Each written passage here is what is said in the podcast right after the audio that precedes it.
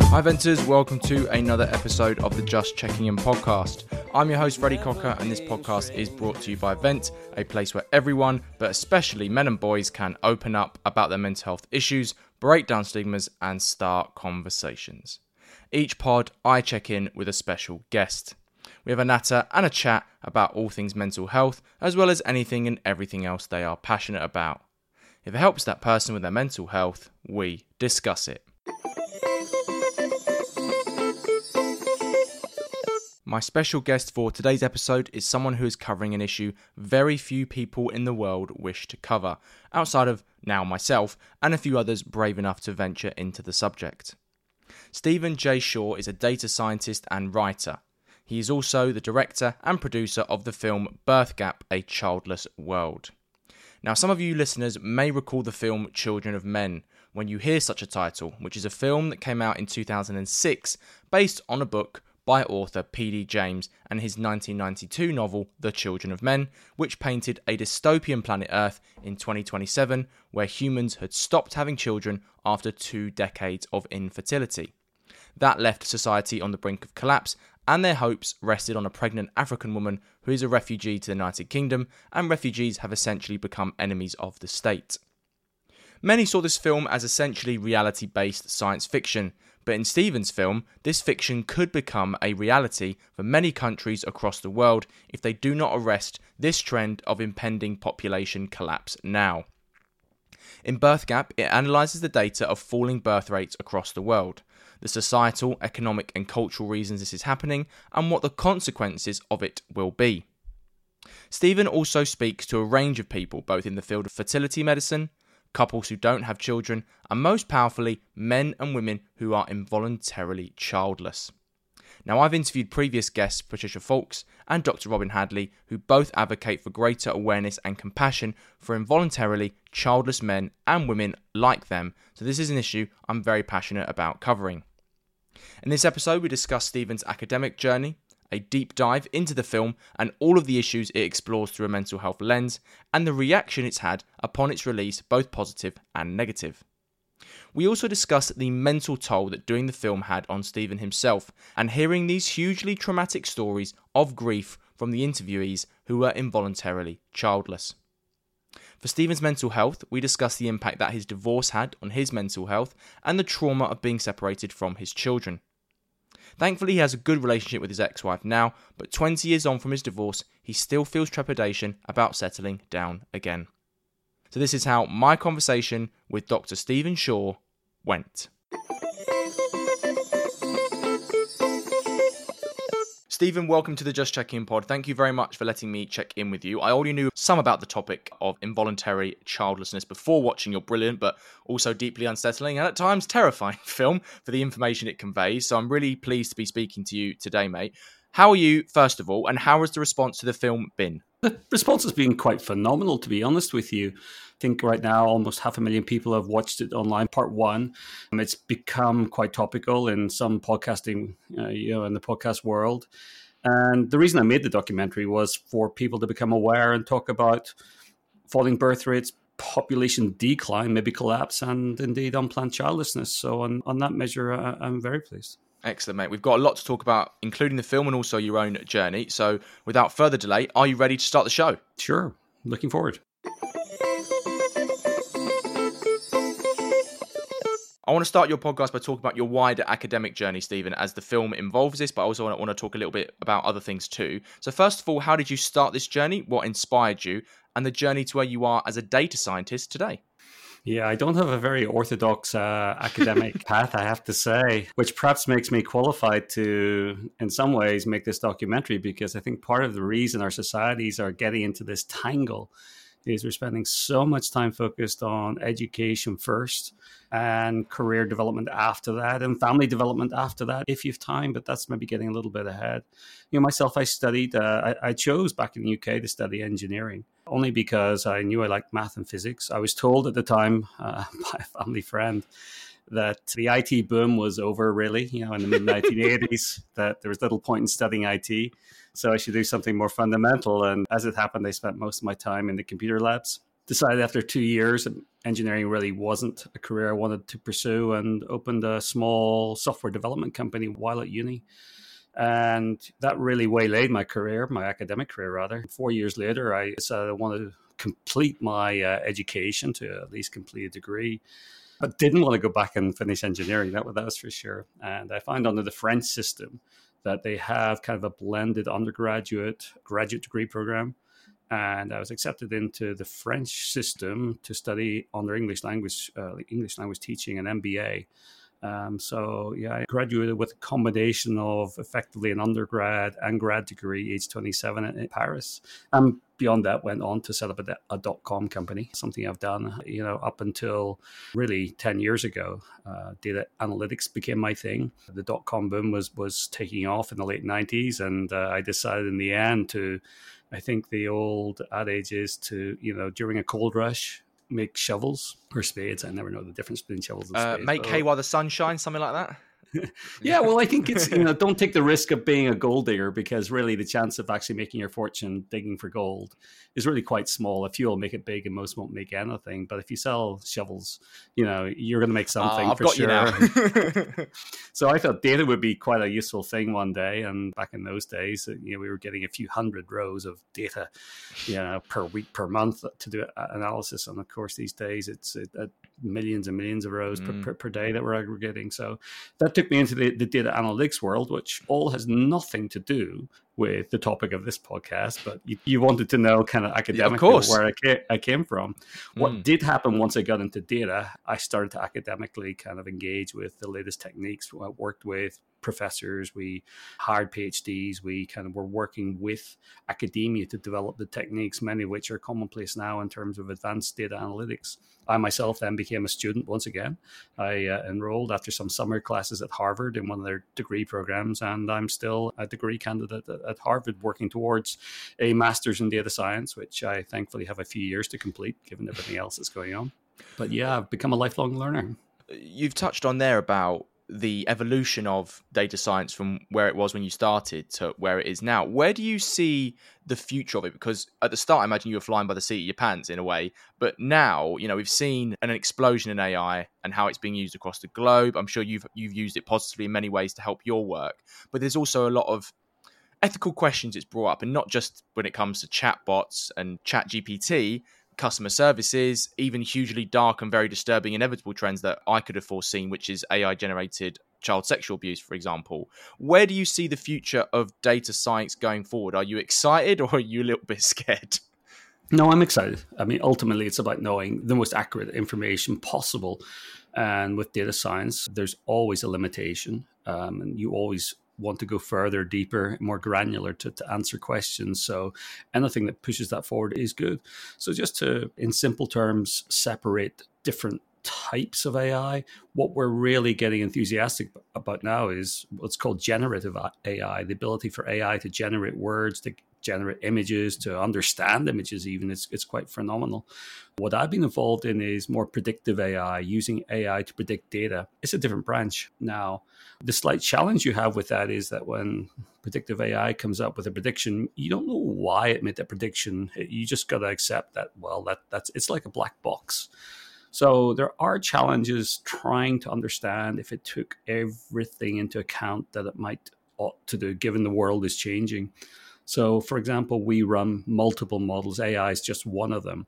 Other more statistical techniques allow you to, you know, look inside that black box to understand the parameters that have been chosen and to potentially get a deeper understanding. So I'm not sure AI yet, in terms of predictive modeling, will become something that people just trust without wanting to examine certain assumptions further.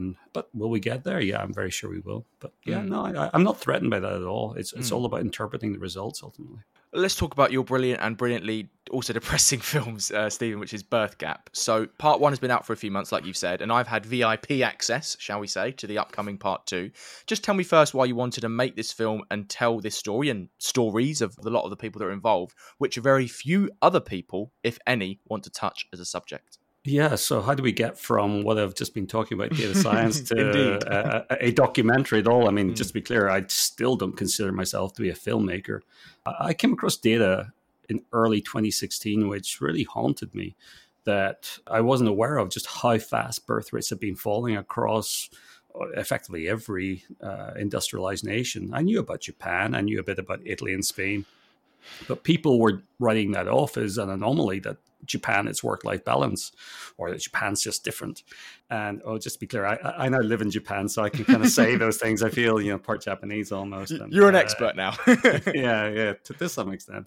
And in Southern Europe, people were blaming youth unemployment 20 years ago. Yes, and that seemed in Italy, Yeah, that seemed a reasonable thing to blame. So I never, examined that further. When I saw, back in 2016, that actually these rates have not, even though youth unemployment improved, birth rates did not improve, and actually the same things happening in Germany and Switzerland and Austria and Portugal, and now also in the UK and France and effectively US, Canada, Australia, every industrialized nation and beyond.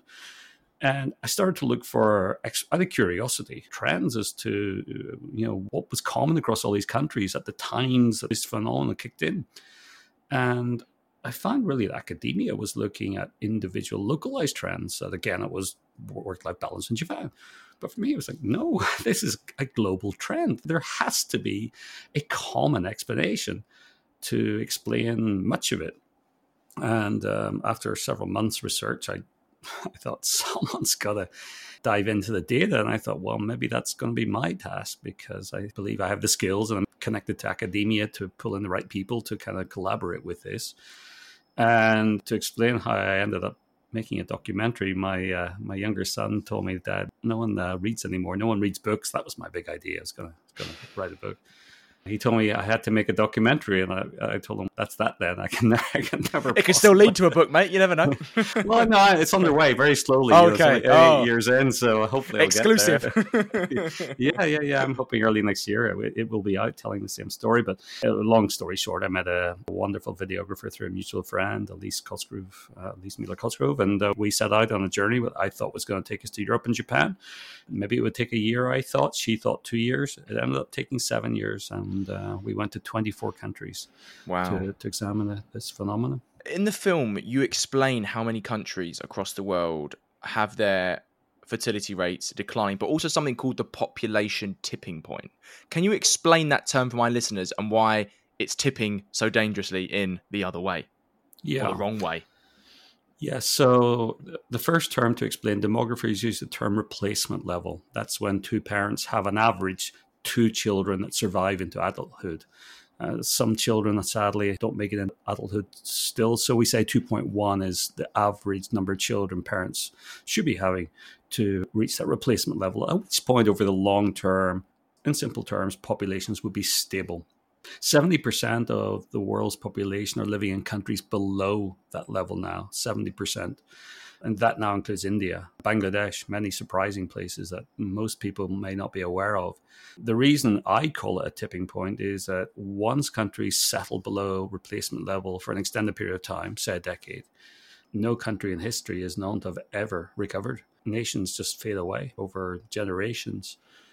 So therefore, to me, this is the biggest crisis facing us, because we don't know of any solutions.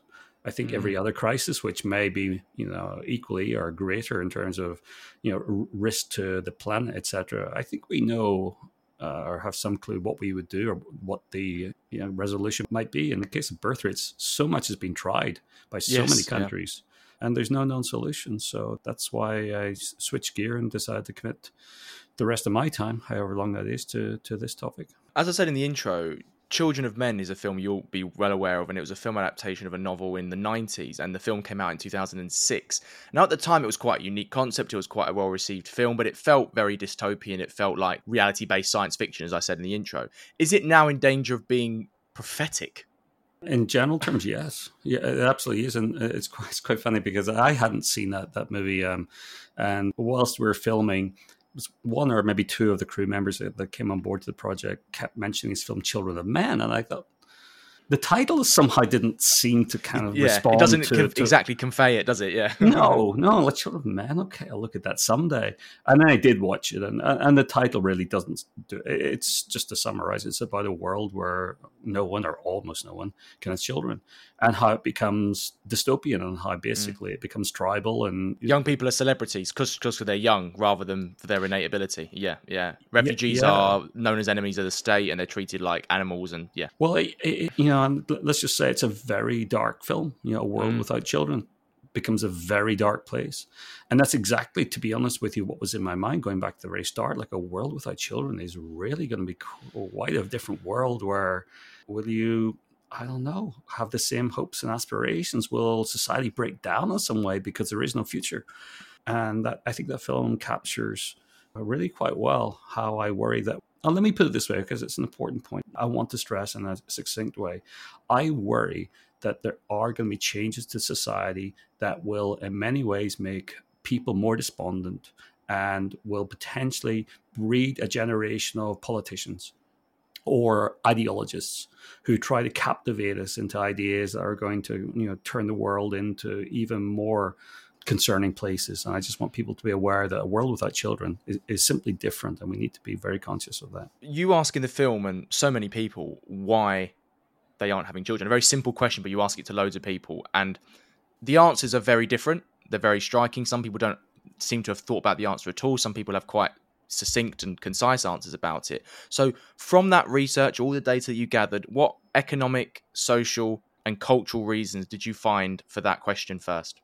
Well, that was the fascinating thing initially, even looking from the data, that this is not cultural, because you have the same trend happening at the same time in Japan and South Korea and France and Germany and Italy and now the US, Russia and China for sure. So this is not cultural at all. And it's happening across every form of economic strata. The exception would be still parts of sub-Saharan Africa where larger families are commonplace. And we went there, we filmed there. But that's a different world where there's still, unfortunately, moderately high levels of extreme poverty. I say moderately high because actually poverty is coming down very fast in much of Africa. Yeah, and there's a link between economic labour and children in those parts, I guess, as well. Yes. That and the culture of having boys is therefore seen as a good thing. But once those countries reach a point where there is running water and you don't need quite so many hands around the home, then education of children becomes a priority, and you see a sudden focus on smaller families. So if we park that for a moment, because we were all in that situation 1 to 2 centuries ago, that was the norm. Large families were the norm. Now we're in a world where, to answer your question, there really is no economic significant linkage here. I mean, I could go into a little bit more, but in simple terms to get to the point, all these people around the world, in terms of their differing answers, were all really saying one thing, which was not yet. I want kids, but not just now. I've got to do other things first. And that might be advanced career, or it may be, look, I feel I haven't got enough money yet. I need to do something first. So there is this tendency from large numbers of people to want to wait. I will just say, by the way, of course, some people simply said they do not want children. Sure. That happened. That is a minority. That's probably somewhere between 5 and 10%. And those numbers are pretty consistent everywhere. And yet they are getting a lot of the media at the moment, the child-free by choice, which I don't agree with, but there we go. Yeah. Yeah, I also don't like the terminology, I don't think. I'm only using the term that's in the established narrative. Yeah. Well, that's what they want, frankly, Freddie, that's what they want. They want us to think that children are harmful, like something you should be free from, just like disease. Oh, when you think about it that way, sure. Yes. Yeah. It's not, they're just childless by choice. That's what we should be saying accurately.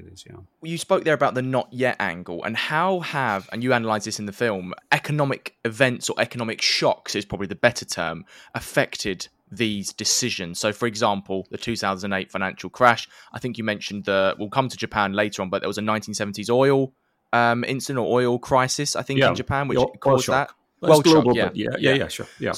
So how have these events, for example, affected childlessness rates in the US, which was 1 in 3 by 2018, which blew me away? Yeah. So changing societal norms, by definition, the societal norm is the norm, and changing them takes extended periods of time. It's hard to break societal norms. But what we've seen is that when there are significant financial events, such as the oil shock in the early 70s, which affected Japan as the world's biggest oil importer, but also affected Italy and much of Europe as well, many other countries. Like Ukraine and the Russia war with fuel crisis is here. Like there's another thing to consider, yeah. Well, anytime there's a crisis, if you have a significant number of people having children at a younger age, what it does is almost overnight transform the timing of when people start families to being, well, later, a few years later. And that's a natural consequence, it appears, given that there are financial uncertainties. So less people will have children in their early 20s. Some more will have the late 20s, and some will have children in their 30s. That very quickly, within a few, and I mean within 3 to 4 years, becomes a new societal norm, waiting to have a child. And the reality is that once that becomes a new norm, a significant number of people having delayed childbearing into their 30s will not have children. And therefore, we have this large increase in what I call unplanned childlessness, people simply intending to wait that little bit longer to pursue their career, understandably, or to find the right partner, understandably, or see the world, understandably. So the shocks themselves are a trigger. They're not the cause, because after the shocks are over, things never revert. It simply adjusts the societal norm to delayed parenthood. As I watched a film and you showed the graphics of the birth gap rates across the world, to me, and I don't know if this was the message you wanted to convey, but it almost felt like a virus literally sapping the numbers of people slowly but surely. Would that be an accurate reflection? I mean, mathematically, it's the same. You have something that spreads. And so if you look at what happened in Italy and Japan at exactly the same moment in time, this was not a Japan-led thing. It was Japan and much of Europe in 73, 74.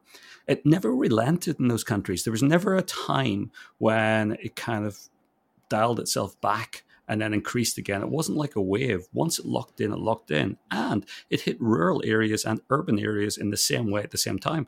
So it wasn't like an urban phenomenon, and people tend to think of this as an urban phenomenon. They could think of that, yeah. So like an established narrative about it, yes. Yeah. Urban fertility is lower, but it's not this trend started in the urban areas. Now, if you then wind the clock forward, if you were to speed this up, which in the documentary, the animations, the maps do a little bit, you see this starting in certain places and then spreading, just spreading, relentlessly spreading. And therefore is that, the way I think, a good analogy is if you saw these maps, if you saw the way it spread, you would never say this is a local problem. This is, something happened in Japan, different to Italy, different to Germany. You'd say this is a global problem. And it is, of course, which really questions why we spent so much time trying to identify local factors. And we still do that now. Demographers, I feel a little bit sorry for them because they're focused too much on the local when this is really a global phenomenon. I want to focus now on those two countries which are so much more affected than, say, other countries, which is Japan and South Korea. And because this population collapse isn't coming in, say, the very, very distant future, but likely the next 10 to 20 years, such as the state of fertility rate. It's coming now. So for the listeners, South Korea had a 69% birth gap and a 0.98 fertility rate in 2018. Now, the latter is probably easier to understand, which is very low. And that's despite government policies to encourage children, publicity campaigns. So for these two countries, why isn't it working? I mean, I'm happy to focus on these countries, but I just want to say, first of all, Europe's not that different other than perhaps immigration. It's kind of abated it a little bit. The policies, therefore, you're talking about, which may be to do with putting a little bit more money each month in parents' pockets. It might be opening more kindergartens, cheaper daycare, all those great things, free education. If you look across the world, none of those actually work. Or if they do, they work for a very short period of time as people who are planning to have kids anyway take advantage of the bonus and have kids a little bit sooner. And the birth rate actually then ends up often dipping below where it was before. So to me, it's intuitive. Let's just go back for 1 second to why having children in your 30s is actually quite dangerous. One big factor is probably obvious that particularly a woman's ability to get pregnant and carry a baby to term diminishes. It diminishes faster for some compared to others. But that's not the biggest reason here. The biggest reason is more simple. It's not having a partner who's ready at that right time. So you get to 32 and you might not have a partner. Suddenly it might feel, I want a baby, but you don't have a boyfriend, girlfriend, whatever it is. My anxiety is increasing as you speak, Stephen. Well, we can take this offline if you want, but that's a lot of people. And men actually, by the way, overestimate their chances because while technically we are able to have children that much later in life, we still got to, you know. That's why I tell people, we've still got a biological clock. It's not as obviously pronounced as women. Yeah. No, but you also have to find a woman of... Oh, yeah, of course that. Yeah. But that's the point everyone forgets. You know, good luck. You know, it just gets harder. You're competing with younger men.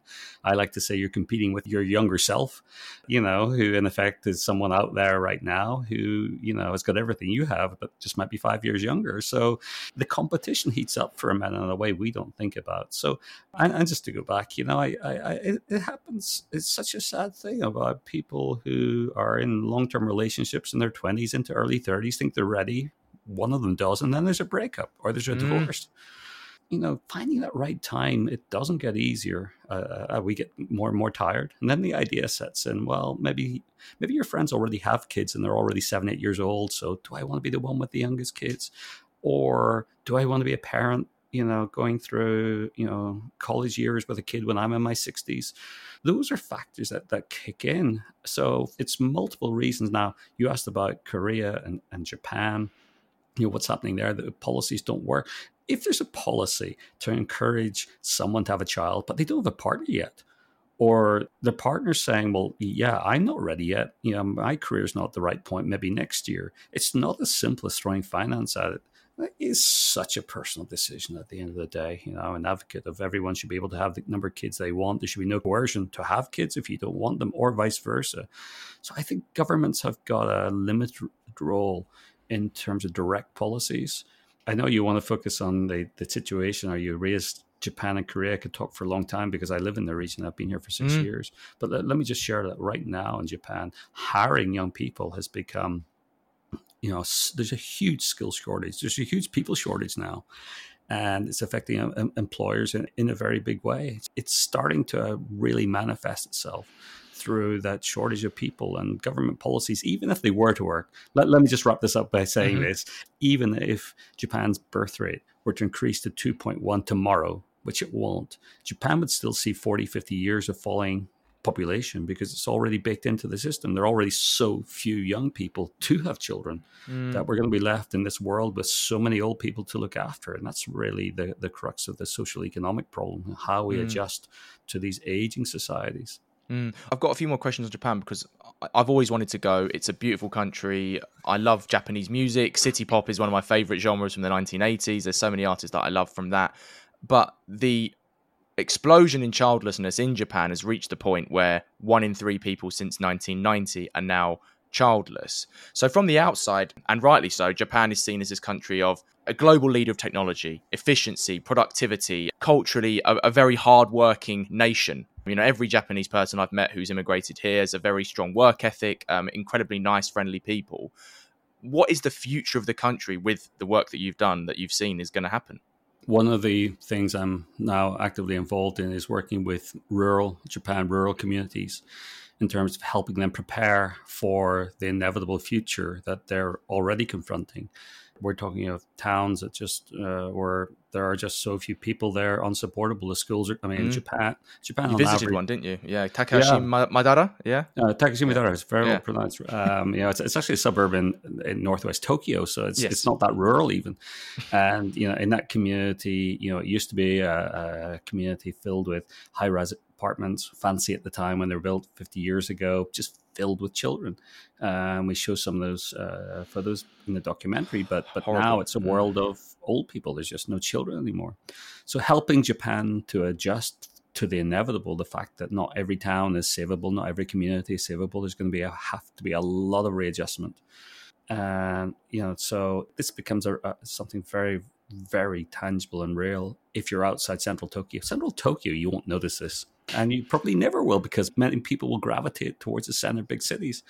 but you don't have to go very far to find the real story. There's a small part of the film where you focus on an increase of lavish spending from couples on their dogs, often seeing them as their children. And, you know, I've spoken to Patricia Falks, and she's involuntarily childless. She's an advocate, and she talks about her dog as her child. But these are young people. These are young couples, by and large. And I saw a tweet a while ago which said something along the lines of, people who previously had children get dogs, people who got dogs get plants, and children are a luxury item. Is that playing into this attitude that we're now seeing a little bit? Well, I think there's a lot of effects to what has happened, and I think we still have, many of us, a desire to nurture. And if things haven't quite lined up the way you might have wanted, again, you know, 90%, 95% of people, you know, all things being favorable, either have or would have wanted children. I think other things kick in. So I see the rise in, I think the documentary showed this in Korea, where, you know, I think pet goods are outselling baby goods in some way. I forget the exact metric around that, but it's a boom, and you see it here, certainly everywhere in Japan. It's sad to me because, you know, this nurturing, I don't believe it's mostly people who really want to be nurturing animals or plants, perhaps. I think it's people who really had intended or wanted to nurture children. When it comes to tackling the problem, we've obviously discussed how so many of these policies or proposals aren't working. And two countries which you focused on which tried to at least tackle the problem and address it head on were the Nordic countries of Denmark and Norway. So the former had a campaign called Do It for Denmark, very obvious and blunt in a Nordic way. And the Norwegian Prime Minister addressed the issue in a public announcement 4 years ago. So they don't seem to have much of an effect. And there was an interview you also did, which, and a quote I picked out, which was the director of that Danish procreation campaign, who said that having children now is a much bigger shift in someone's life versus 2 decades ago. Is there another reason here that because of perhaps the delayed adulthood element, where people aren't being able to buy a house at their age and they just don't want to make these sacrifice changes that a child brings, that they just don't want to do it anymore? Yeah.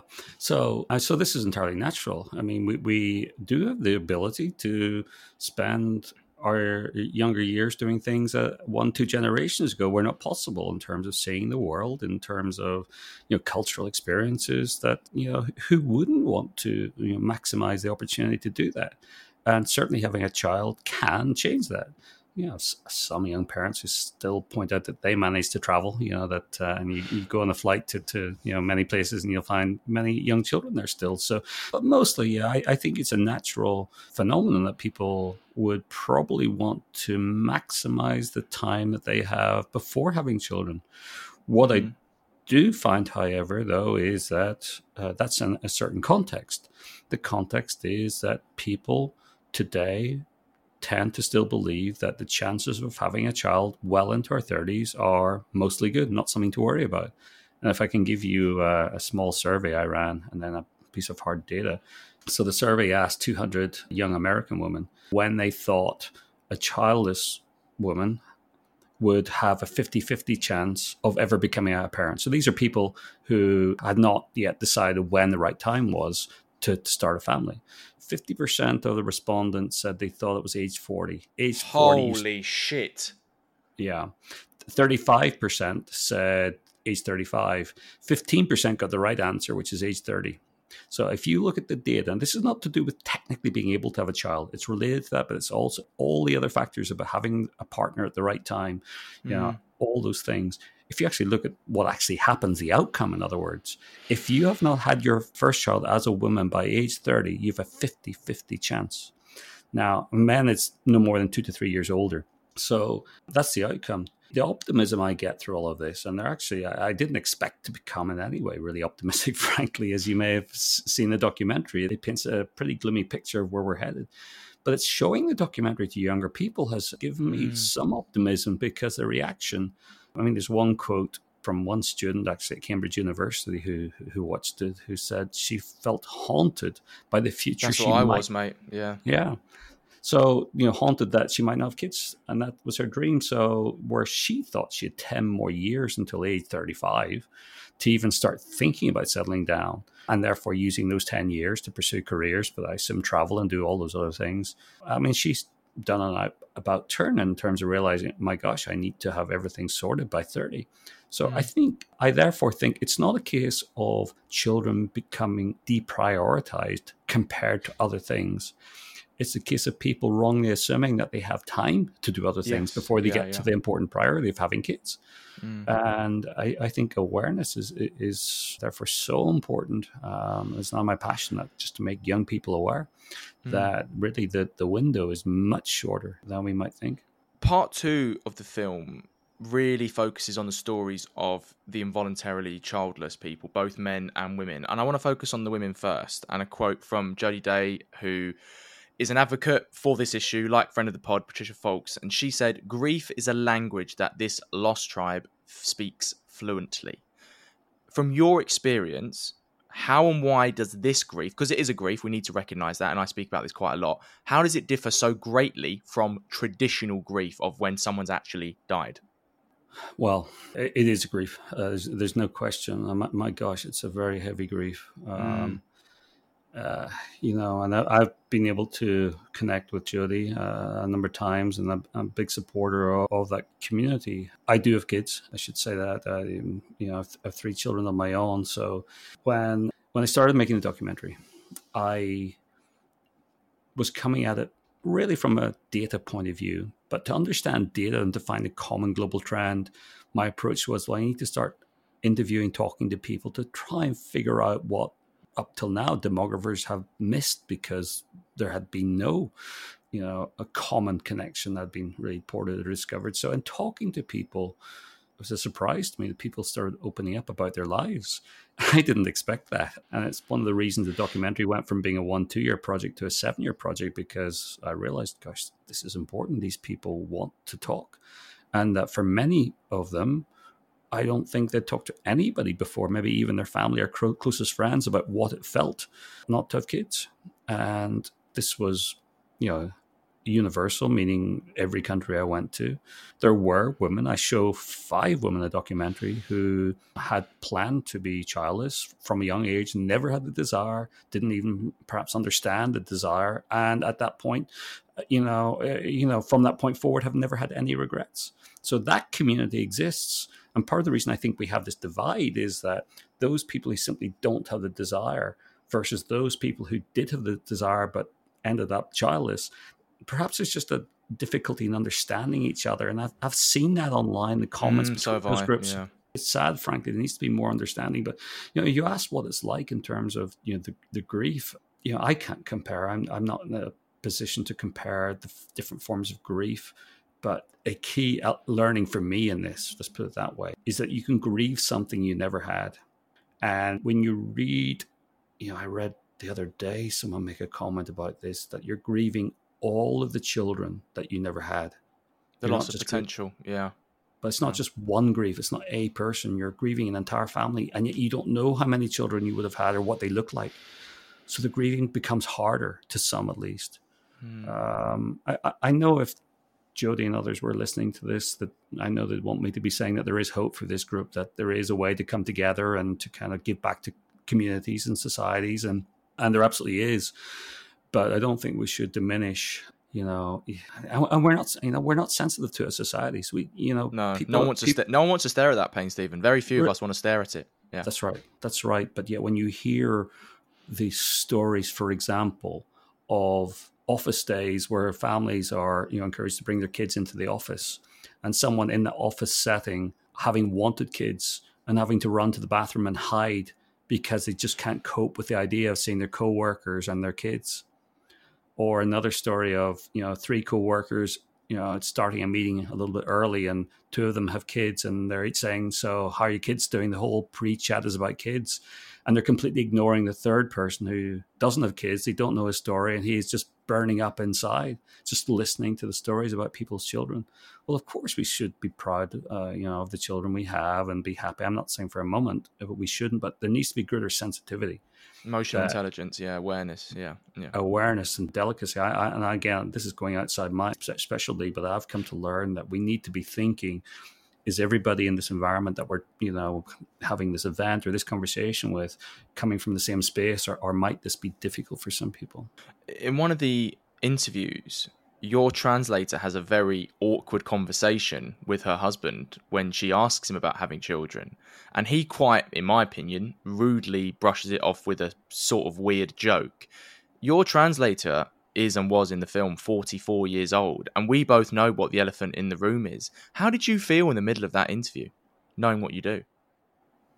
You know, it's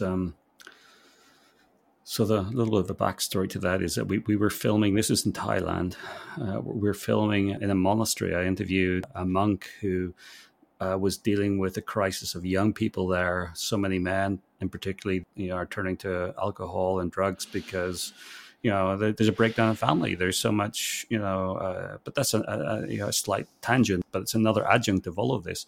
And in a break, the translator, you know, started to have a conversation with me, and I knew or sensed that she wanted to talk about this. And I asked, well, you know, are you married? Have you talked to your husband about this? And she said, we've never talked. They've never had a conversation about having kids.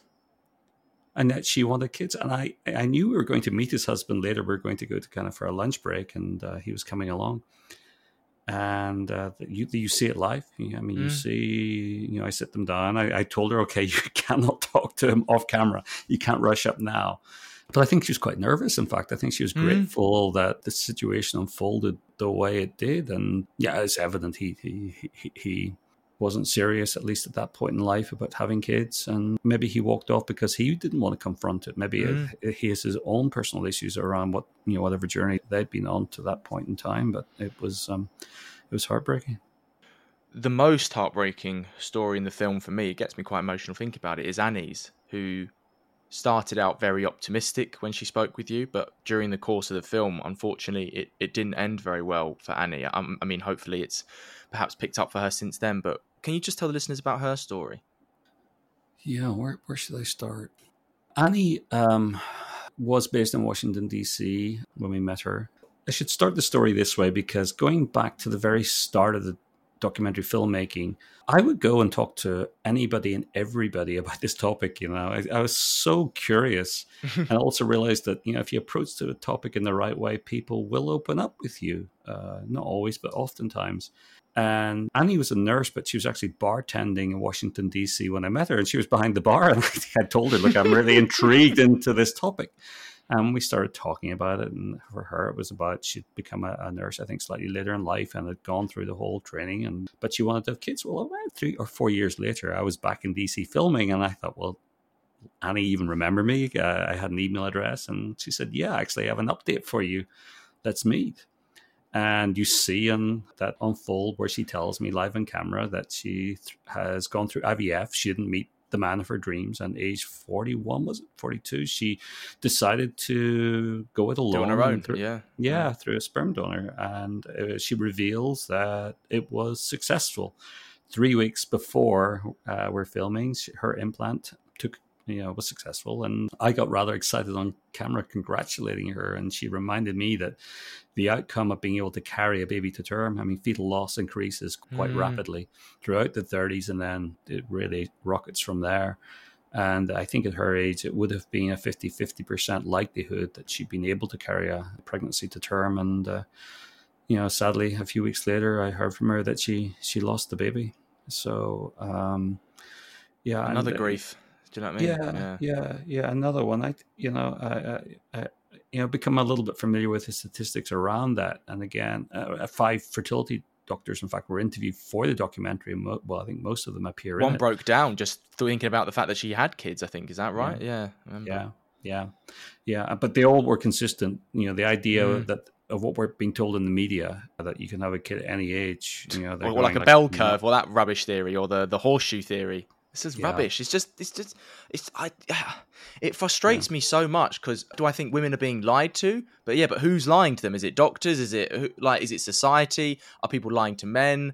I don't want this to go off in a complete tangent, but your film very famously received some backlash when you went to put it on at Cambridge University, and you were called an anti-feminist, of all things, just for telling the truth. Yeah, well, that's right. So are we being lied to? Some people are lying. Not everyone. I think there's mostly just misperception. So, yeah, I think it's probably natural for doctors to promote their services and technologies and to kind of give people a positive, optimistic, but I know someone who at age 40, 41 went for IVF, had again decided that they weren't going to meet the right partner, had planned to have more than one child, and was just shocked when they were told that the likelihood of it being successful was 15% for the first child.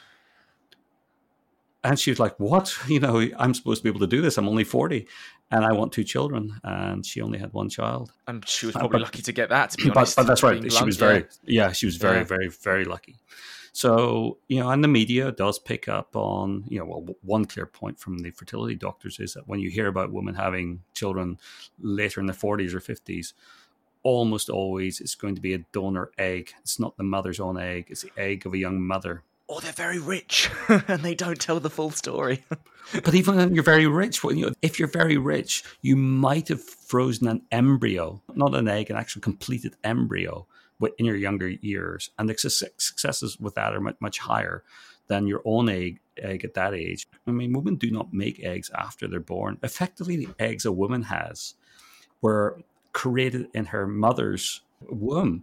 So any of us, effectively, it was in our grandmother's wombs that we were created. The egg came from our grandmother's wombs, and therefore you have a degradation of egg quantity and quality throughout a woman's life that never gets replaced. So it gets harder and harder. But are we being lied to? I think there are people out there who have different agendas who are quite happy that we all think we can have kids to our 40s and find out that we can't. That's just terribly, terribly sad. And, the media tend to pick up on stories from those voices much more often than they should do. I've got two questions left before we reflect on your journey, Stephen. So this podcast is for everyone, but predominantly here to help men and boys. And as we both know, this issue doesn't just affect women, but men too. There are more childless men than women, statistically, and you sat on a group Zoom call with a group called the Childless Men's Community. So what did you find about their stories? And again, I know you don't want to differ and compare, but how did they maybe share similarities with women you interviewed or differed, and in what ways? Yeah, so this was for me probably there's a lot of moving scenes in the documentary, but this one has a special place because it's with men. And what I found going around the world, it was much easier to have women open up about this. Men generally just didn't at all. So when I came across the support group and, when they gave me permission to include that, you see there a group of men from different countries, different ages, different circumstances, but all sharing this common grief. And maybe I can share... I'm sure he wouldn't mind. One of the men called Tim from Germany who had just given up on IVF with his wife after, I think, more than 20 years trying, who, was so thankful to have appeared in the documentary that he wrote to me and said, look, this may be the only legacy I'm left with after I pass the fact that I appeared in this documentary. So it's, you cannot possibly underestimate the intensity of feelings. And one of the people who briefly appeared in the documentary around that time, Dr. Robin Hadley from the UK. Good friend of the pod, Robin. Love Robin. Yeah. Yeah. So I've managed to connect with him after that. And I think recently he had a piece in The Guardian, perhaps, where he explained that. Yeah. Yeah. Shared that as well. Yeah. Yeah. So something like 60% of men who are childless, not by choice, suffer from depression, 25% this internal anger. It's the first time I'd heard that term, but I get it. I get it. This kind of suffering, you were saying that there's certain voices, including those at Cambridge University, who are very vocal from one side, but the suffering and grief that happens, that's a very private thing that happens in people's homes. You don't get people, protesting, walking up and down the street, saying, we're grieving children. That would be absurd. But it doesn't mean it's not there, and it doesn't mean that it's not in big numbers. And yeah, Cambridge University cancelling this. It was a minority of students who felt that this topic in itself, the topic of motherhood, is dangerous for young people, for young women, and my gosh, I mean, they hadn't even watched the full documentary. They certainly haven't watched the key points that we're talking about here. And, you know, the sad thing is, the reason I made it is for people like them to understand that circumstances can happen, even if you've made a decision to have a child or not have a child. There may be other circumstances that come along for those who want children to mean that you end up childless. So yeah, it's really a terribly sad situation we have in universities today. I'm going to ask one more question before I cry anymore, because that question may be really emotional. Several couples that you interviewed, Stephen, almost casually said that they'd adopt if they couldn't conceive naturally, which is juxtaposed with the statistic you put in the film that for every US, this is just US by the way, that for every US infant available for adoption, there are approximately 30 families wanting to adopt. I don't know if you can extrapolate that to the UK, but the bureaucracy of the system has obviously been very well documented throughout the years. Is this another ticking time bomb, do you think, of heartbreak and grief? Well, yeah, I don't have specific numbers for the UK, but I don't think it's going to be very different. I mean, you've got several factors here that are already baked in. You know, going back several decades when adoption was relatively common, you had a larger number of teenage pregnancies, unwanted pregnancies, and therefore you had, you know, a larger number of available infants available for adoption. That's much, much, much rarer now. People are not generally having children in their teens that they don't want. Yeah, and that's sexual education, which is a good thing, to, you could argue on the other hand, but yeah. No, and I do too. You know, that's my view. That's a good thing. So the pool of potential children has gone down, but so has the birth rate in all of these countries, UK included. So the number of children in general per couple, you know, is also shrinking. Whereas, I mean, I actually went to an orphanage for part 3 of the documentary, which, you know, I'm still fine tuning. I went to an orphanage in Chile, and the orphanage director explained exactly this, that now the number of childless couples hoping to adopt is just growing and growing and growing. You know, more and more people want to do this because there's more childlessness. So the demand is increased. At the same time, the number of available infants is rapidly shrinking. And then you have all of the countries, many of them, that have closed their borders to international adoption. So, you know, it started for what's happening in Ukraine for sure. I mean, there's a surrogacy issue there, but adoption is definitely an issue in Ukraine with the war at the moment. Yeah. Yeah, but even before that, Russia closed its borders to U.S. adoption. There was an incident 10 plus years ago, a horrendous incident of a Russian infant being abused. When this became public news, they closed their borders to it. But since then, so has much of Latin America. Kenya has Tanzania. All these countries are just saying no, that the movement internationally, and it's probably a good thing, is towards looking after the children that need adoption internally within their cultures, within their countries, rather than exporting them. So there's a move away from that. So that's another factor here. We interviewed someone in the documentary who was expecting to pick up a young child that she was adopting in Guatemala. And the rules just changed that suddenly in the middle of that process, international adoption was no longer allowed. But there's another factor as well, if I could cover, which is in the US now, many states encourage repatriation with the biological parents. So if you take Washington State, for example, it is not possible to adopt a child until the child is 8 years old. And people want babies, don't they, on average, because they're more malleable, et cetera, et cetera. Typically, I expect they do. But what this means is for children up to 8, they're in the foster care home system, often passed from parent to parent in the hope that either the biological parents or an uncle or aunt or grandparent will come back and pick them up one day. Only when that does not happen can you then adopt a foster child who may have had a troubled first 8 years. So the idea that adoption is a panacea, of course it does work in some cases. Of course, it's, you know, adoption is great. It's an essential service. But the idea that you can, you know, as someone once kind of put it, that you can, you know, walk down to the corner shop and just adopt a child, you know, it sounds simple the way when people say it, but it's just not. As a final question, as we reflect, Stephen, what has this academic journey in data and now into filmmaking and the films themselves taught you about yourself? Well, gosh, that I was in the wrong career, that I care about people. You know, people ask me why I make a documentary, and I couldn't not. Did you see it as your responsibility almost, that when you found out?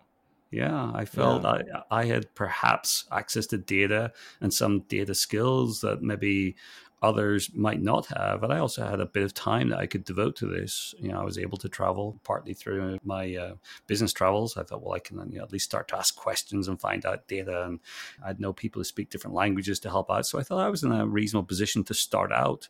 What's taught me about myself? It's a very difficult question, but I now feel this huge responsibility to people.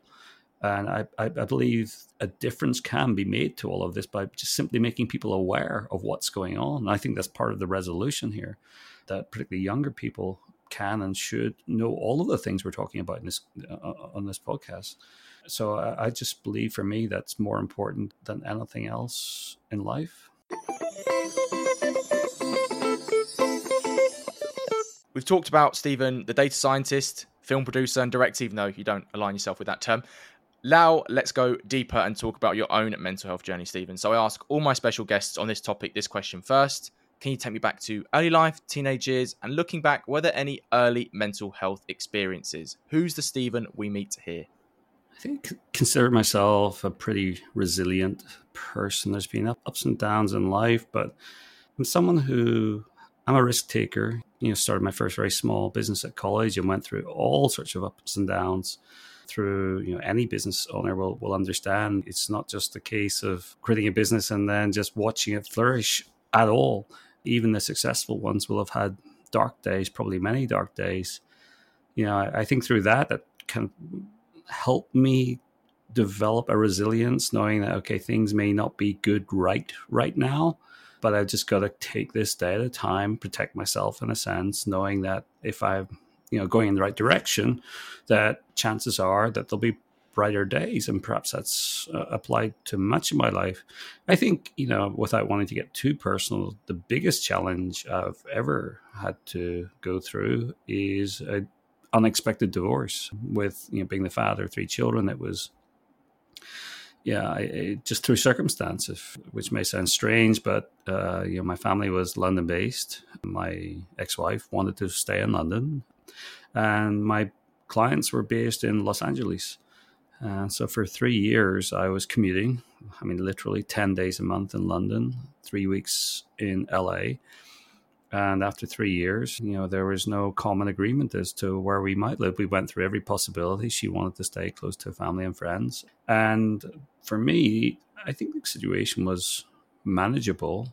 Certainly as a father, did not expect where it ended up. But, you know, the reality was the marriage had broken down, and I was able to stay as much as one can close to my own children. I still continue to see them perhaps as much as before. You know, the commute still continued, and, you know, there was long summers together, there was every Christmas together, birthdays, etc. But suddenly being divorced, not by choice, and in a sense having a disconnect to one's own kids, that was hard.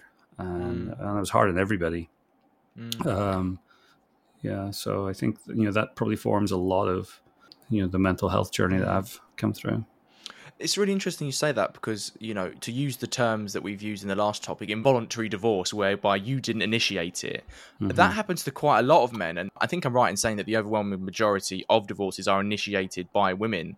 So the shock of it on men is probably more pronounced than it would be on women. And of course, there's issues and there's impacts on both sexes. But do you think there is something in that the shock of it was perhaps more impactful on you than, say, the build-up? Well, and I don't know what the numbers are. I've heard that too, and it may be the case. I can really only talk from my personal perspective. But the real shock to me was the understanding, the realization that the British system was going to favor my ex-wife in terms of being the primary caregiver to the children. And that, frankly, I had no chance to try and in any way, you know, it was all, if it was joint custody, it was whether my ex-wife wanted that or not. It was really something that she would control, and realizing I had so little control over what would happen, be that right or wrong. Yeah, I've covered this on the podcast as well. It is something that isn't being talked about at all. And if you don't talk about it, you are going to make a lot of men become, you know, extreme or men's rights activists and all that sort of stuff. Well, I don't think the divorce systems, and the US I'm pretty familiar with as well, through even the Japanese system I'm familiar with through France. Divorce is never nice, never pleasant. But for me, what should be paramount is the children having reasonable access to both parents, you know, going forwards. And in my case, that happened. That was reached voluntarily, and I've no issues over, you know, how it actually worked out. But through what was a fairly lengthy divorce period, having that held over me that, you know, I could lose effective sort of Damocles, well, maybe it was if I got custody. Not for your individual case, but I mean, for a lot of men, they might feel that. Yeah. So divorce systems can only get better than they are right now from everything I'm hearing from people who've gone through them, especially where kids are involved. That's a sweeping statement. But, you know, in our case, it took about 3 years to complete. And then after that, everything became reasonable very quickly between us. It's just this period where you're going through with lawyers on both sides who are frankly, you know, motivated in some way to continue the antagonism. And that was very hard. Despite the trauma of the divorce and being separated from your children for that period of time, you obviously see them now. Because of doing the film and coming back to that, are you more grateful and thankful of being a father for your kids, and did it change the way that you fathered them because of the subject that you covered in the film? Well, that's an interesting question. First, I would say that despite being a divorced father, it doesn't change anything for me at all. They're still my kids, and you know, wherever in the world I happen to wake up, whether they're close to me or far, and it's usually far, they're still here. You know, they're still, you know, with me every single moment of every single day, and I wouldn't change that for anything. And that's perhaps something that's difficult to explain as a parent, but I can't imagine what life would be like, you know, without them. So in a sense, whilst the project has taken me in different avenues, talking to people about children more generally across the planet, you know, my own children are with me in that journey. In terms of whether it's changed things, in terms of, well, perhaps I've become, frankly, more grateful. It certainly made me reflect on my own good fortune of having met someone to have kids with at the right time. You know, that if that hadn't happened, of course, I might be someone who fell into, you know, unplanned childlessness. And, you know, so that has certainly become more top of mind for those of us who want children and are lucky enough to have them. It's very easy to forget that that was down to chance and that it may not have worked out that way, you know, if you hadn't been in the right place at the right time. One issue as well that you wanted to cover, mate, and it's something that I can certainly share a lot of similarities with, is when one particular individual story you covered in the film was so difficult and so traumatic that you said to me that you felt metaphorically being pulled into that world to quite a problematic degree. Can you just explain that to me? Yeah. So there was one recording. Of course, not every interview I did made it into the final version documentary. Many did, but there's over 230 people that were filmed. And, you know, there was one person who in the end requested that we do not include his interview. And that was the only person who actually came out and requested that. And it was a very, very deep story about unplanned childlessness. I shouldn't give too much more away about where he's based, etc. But, you know, after an extended interview, which probably lasted 90 minutes, and then a number of Zoom calls, phone calls, emails beyond that, I felt myself being drawn to this person's story, to want to listen to him, to try and, you know, perhaps just to be there for him in some ways. And I'm not saying he needed that or wanted that or that I was of any use whatsoever, but it's just something that, you know, I felt. And it brought me to a place where for at least a month, it could have been almost 2 months, I was in this dark place. You know, I literally every day waking up and not understanding why am I, you know, there's all sorts of interesting things going on in my life. Now the documentary's finished, I'm doing these promotions and podcasts. And, you know, it just kept coming back to that one person in that interview. Like an echo, yeah. Yeah, and perhaps it also caused me to reflect on my own life, my own good fortune in having kids, for example. But, you know, I've heard since then that a trained psychologist, which clearly I'm not, is, I believe, taught not to kind of connect too much with individual people's stories or that's an element of what you've got to remain, because you can get pulled into them and you can take on a sense of responsibility. So I'm not saying I'm complaining or I feel negative. It was actually a good experience for me to go through, but in the sense of learning kind of from another person's perspective, how deep a grief, you know, how deep grief can be. And this would be someone who I know, if he were talking, would want to say that he's come through this, but I can still sense the story, his journey and how tough it was. So, you know, I think it probably, if I can broaden this for a second, I get involved at least weekly, sometimes several times a week, talking to people about their personal lives, particularly younger people, 20s, 30s. And, you know, and I want to, I'm generally interested in people's lives and I want to kind of hear their story and encourage them. But perhaps I've had to learn that there's a certain point that I can't do more, that I can't be the one to be everyone's therapist, Stephen. Yeah. Yeah, exactly. Exactly. So therefore there's been some learnings for me as well as to the role I can play and the role I cannot or should not play. Widening out this question a little bit, if someone like yourself, who's interviewed, like you said, 230 odd people who would be considered an expert in this subject, if you can be pulled into that grief and fairly quickly, how do you think we educate or raise up society's awareness to instantly snap its attention to this issue? Is that unfair of us to ask or not? No, it's very fair. I mean, this is a hidden issue. It's everywhere, yet we can't see it. And most people are frankly completely unaware that people do suffer grief from not having children. What we hear in the media is quite the opposite, because there's certain people who, there are many people who choose not to have children and do so in, I think, an appropriate way of just focusing on their own lives. But there's a minority of that group who decide to make this very vocal in terms of almost encouraging other people. So not just the percentage are being vocal, but within that, the percentage are trying to tell other people how great it is that they should kind of sacrifice any kind of inkling desire of children to do that. They'd be one of my most hated people, I think. I really don't like them. I really don't. I'm never someone to preach. And this podcast is definitely not about preaching how you should live or not live your life. It's all about giving people the tools if they want to use them and which things work for them, which doesn't. But I hate it when someone preaches a worldview that is not compatible with so many others and yet thinks it's the right thing for them. I hate it. Yeah, well, I do too. And, you know, part of my mission now is to at least try to balance this, to explain just how predominant, you know, the vast majority of people without children had planned to become parents. That's quite shocking to most people. And also perhaps to, as best I can, point out to the media and to these people that it's not exactly appropriate for you to be preaching a message that's so personal.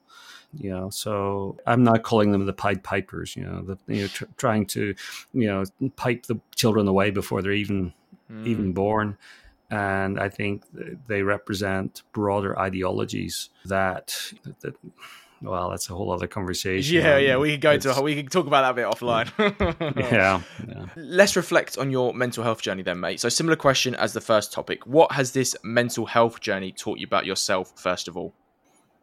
Well, I think I've had to accept, particularly through divorce and through different cycles of my business, over the years and my own relocations, now living in Japan, having lived in the US for some time and, studied in France and, UK too. So, I've come to understand that, I'm not just saying this, you've got to understand that life is going to take its own twists and turns, and you've got to be prepared to kind of accept those twists and turns, that so little is really under our own control. And if you try and get focused on a life's journey that you set yourself upon as the singular most important thing, you have to be prepared for disappointment. And learning a flexibility to adapt to whatever circumstance there is, and not just see the best in it, because often it's hard to see the best in certain things, but to realize that it's not the end at all. It's just the start of a new chapter that if you don't adapt to, things are probably not going to terribly, work out well. I think in my case, I've just decided when these chapters happen, okay, this is a shift, unexpected. And I'm going to keep doing the things that perhaps I feel I'm good at, the things I feel that perhaps can do good to others, and see where it leads. And I'm not saying it's always going to work out well, but so far for me, it's been if nothing else, it's been satisfying to, take on challenges. Now, in terms of the mental health side, that needs resilience. That needs the ability to just accept things for the way they are and take it one day at a time, literally. And, taking hope from the smaller things that happen. And then very often, I think the world looks favorably, or life looks favorably, or the universe looks favorably when you do have this resilience and this positivity. Or maybe it's just the reality that something's always going to happen to, give you better options than you might be able to perceive today. So I'm not sure if that's a good answer or not. No, I think that is a good answer, mate. Yeah, thank you for that. As a final question, if you could go back and talk to the Stephen who was beginning to fall down this rabbit hole into the world of birth rates and population collapse, or the Stephen who was having an attempted cancellation at Cambridge University, or the Stephen who was struggling to come to terms with the shock of his divorce, what would you say to him, knowing what you do now? I'll just keep going. Maybe that's a cliche, but yeah, I would just say keep going. And I think that back in those days, I think the divorce was the hardest one. That was really quite brutal. So if I was to talk to myself in any former times, it would be during those days. And just to, let myself know that this is going to work out okay, even with the kids situation. So those days, I think the voice that I want to be hearing and I want to be sharing with anybody, look, we all have dark days. We all have dark moments. Things don't always work out the way any of us want, but just keep going.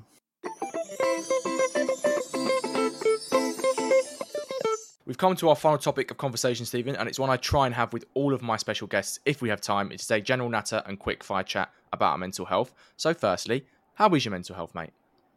Good.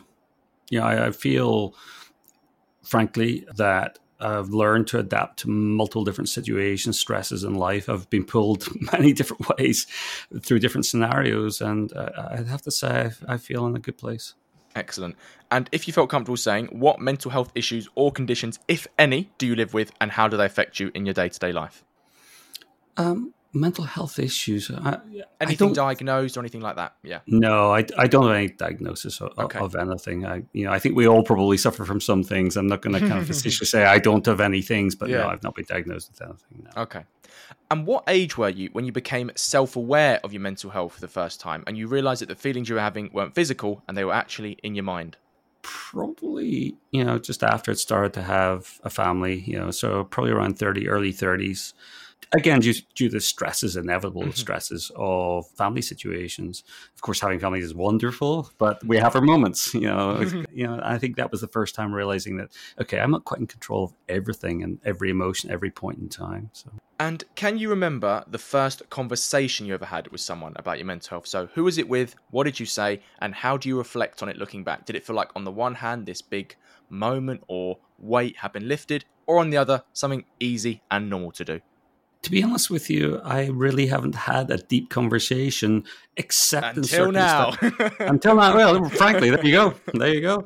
But I would say during making the documentary, when I did engage in these deep conversations, say about grief of a childless person, it enabled me to kind of open up about, for example, we talked about being divorced not by choice. I mean, I'd never thought of it that way before, and I don't think others have too. But when people are talking about being childless not by choice, it's like, well, I do have children, but the divorce in some way dissociated me for the children for periods of time. So I think those conversations opened up by being prompted by others being open with me. So that was a positive thing. And what things do you find in life that trigger your mental health? So it could be things people say to you, being in a particular social environment, a sound, a sensation, or have you not figured all of them out yet, or don't have any at all? Well, I think I've become very sensitive. I care about other people. I'm very sensitive to the feelings of others. And I think I always have been, when someone feels sad, I internally feel a bit sad. So when it comes to topics like we've discussed here about people, for example, people pointing fingers at those who don't have children saying, get over it. At least you don't have to get out of bed, feed the kids, whatever. When you hear those kind of comments made online, that really is deeply upsetting to me. So perhaps that's why I've decided to put my head, above the pulpit in a sense, in terms of cancellations at Cambridge or not. Nothing's going to deter me from telling this story and from trying to protect or to be a voice or to share the voice of people within that community. So, And conversely then, what positive tools and methods do you use to improve your mental health, mate, or help you feel better? Which ones have you found that have worked for you, and maybe which ones that you've tried but haven't? And these aren't, you know, it's not a particularly formal technique, but I did learn in my early 20s, starting a business, that I had to have certain days a week when I removed myself from stressful moments. And what would happen is I get to a Friday, things business-wise were looking tough. I wouldn't allow myself to think about the business till Monday morning. And it was just trying to compartmentalize the reality that I cannot do anything about the business on a Saturday and a Sunday. I need to escape from the business, escape from that world. And that's something that took a little bit of practice, but I came up with this ability to effectively shut myself off from those concerns and worries, but only for a finite period of time, at least to come back to it fresh. Because I think if I hadn't done that, you know, you'd been dragging yourself down continually.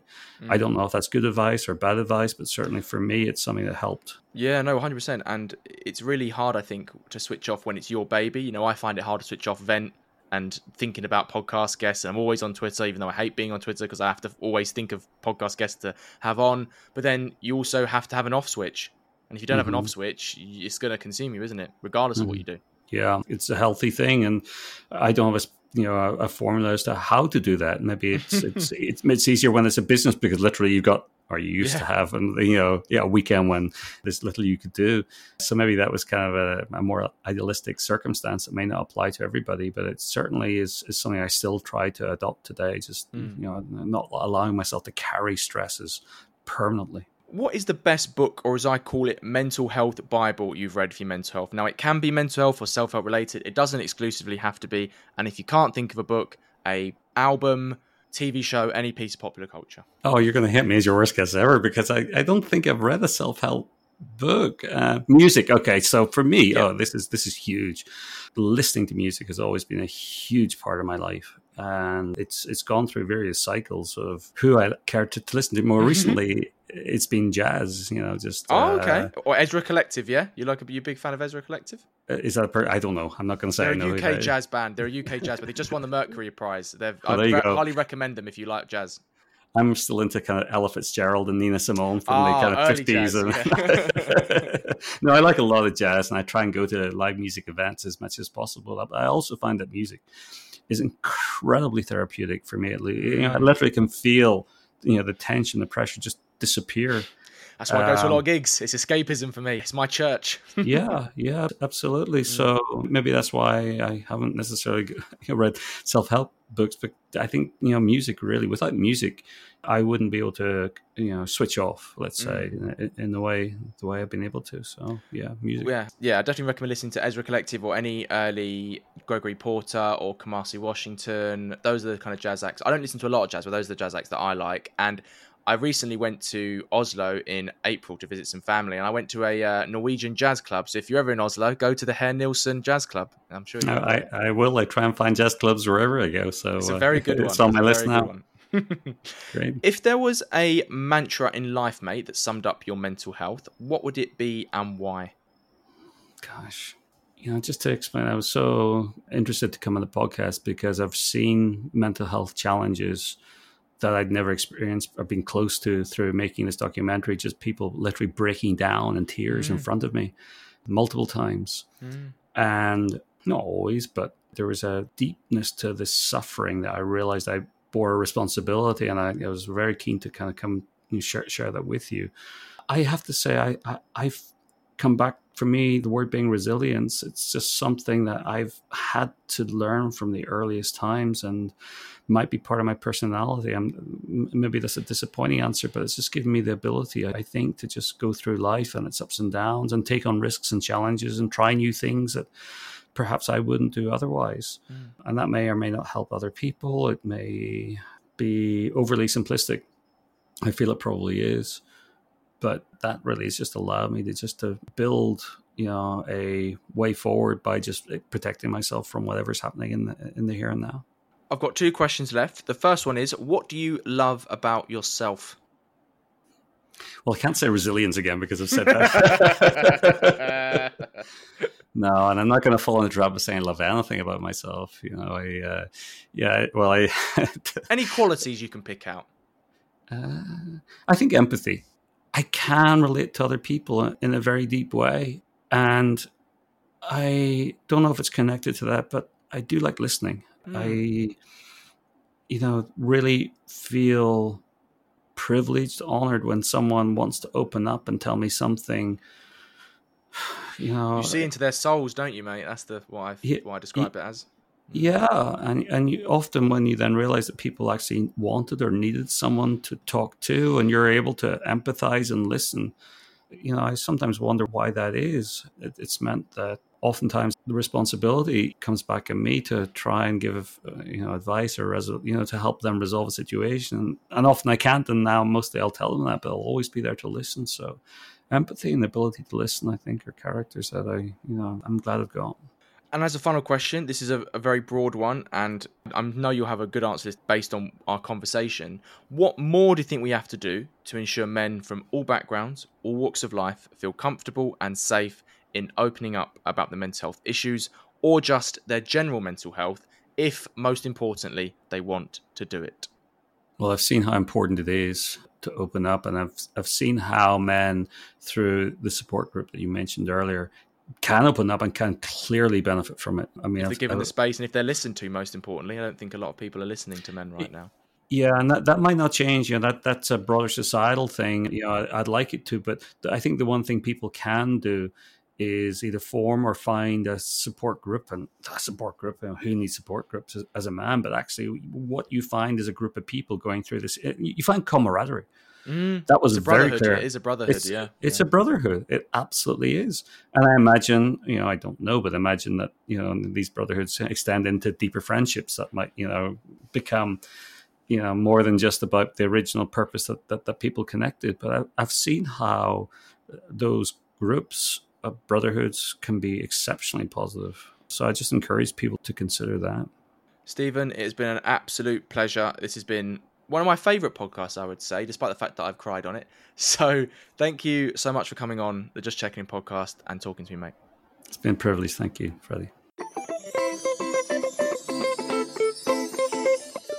Well, that's all we've got time for on this episode of the Just Checking In pod. I want to say a massive thank you to Stephen for being my special guest and for letting me check in with him.